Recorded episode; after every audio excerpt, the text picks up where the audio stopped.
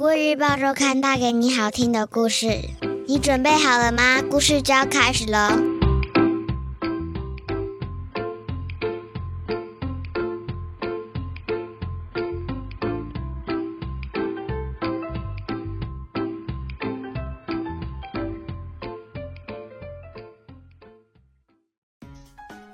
各位小朋友好，我是国语日报周刊的主编古文阿姨。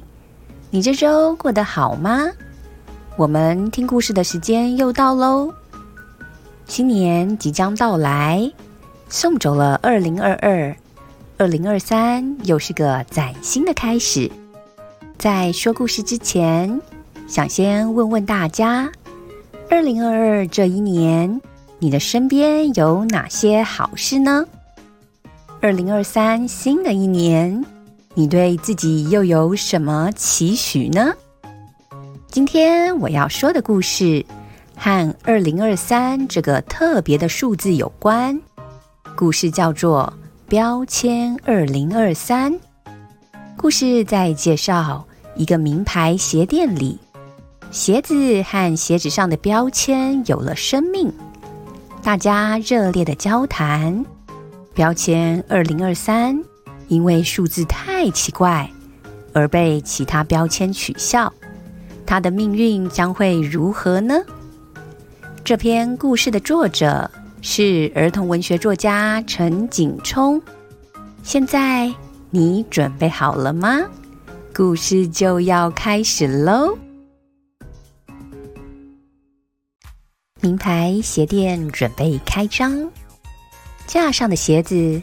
都兴奋地交谈起来，终于有机会见世面了呀！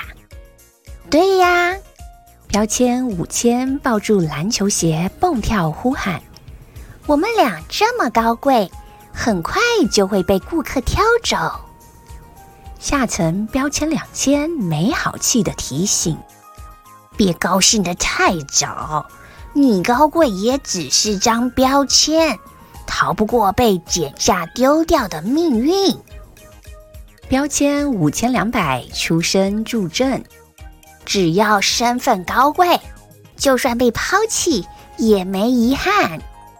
其他标签也抢着表达心声，一时之间，高价标签和低价标签相互校正起来。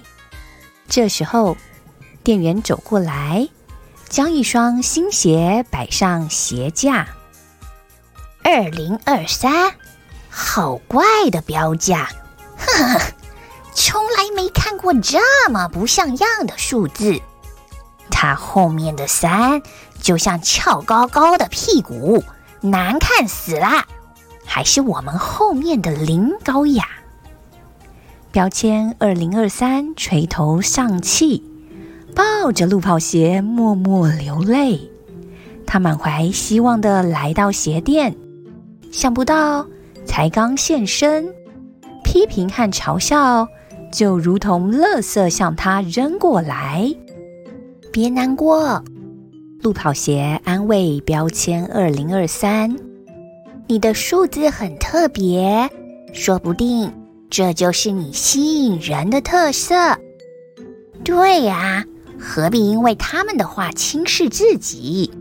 左边的标签九百八，拍拍他的肩膀说：“右边的标签一万也安慰，对，坚持做自己，活得更有价值。谢谢你们的安慰，我会勇敢的做自己。”标签二零二三挺起胸膛，屁股翘得更高了。鞋店开张了，所有标签都摆出最好看的姿势，希望顾客看上自己。一名顾客刚进门，就挑走标签二零二三和路跑鞋，其他标签好意外，怎么会有人喜欢那个翘屁股的怪物？其他标签酸溜溜的议论。它马上就要被剪下来丢掉了，还是在架上展示比较体面。标签二零二三被顾客带回家，果然立刻被剪了下来。他以为自己要被丢弃了，依依不舍地向路跑鞋告别。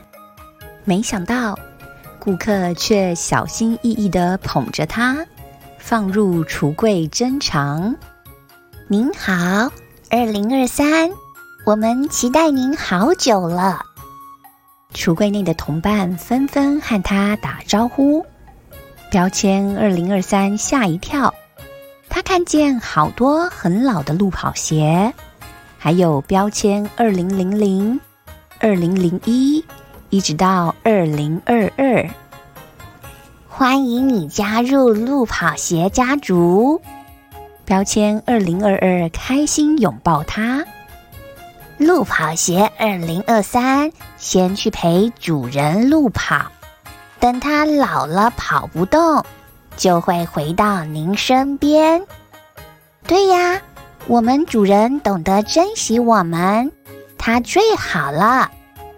路跑鞋家族异口同声，主人仿佛听见标签的称赞。回过头，笑着说：“感谢你们的陪伴，我会一直勇敢的跑下去。”故事说完喽，你喜欢这个故事吗？你觉得故事中路跑鞋的主人是一个怎么样的人呢？在阿姨心中，这个路跑鞋的主人拥有过人的毅力。不但一年一年收集着特殊标签的路跑鞋，也持续着慢跑健身的习惯。不知道你有没有想要建立什么好的习惯呢？不如就从二零二三开始吧。如果你已经想好了新年愿望，欢迎留言和我们分享。新的一年里，阿姨也会继续说故事给小朋友听。下周我们一样有精彩的故事，千万不要错过了哟！你喜欢这个故事吗？国语日报周刊上还有更多精彩的内容哦。如果你想订阅周刊，可以请爸爸妈妈上国语日报社官网，或是拨打订购专线零二二三四一二四四八。会有客服专员为大家服务哦。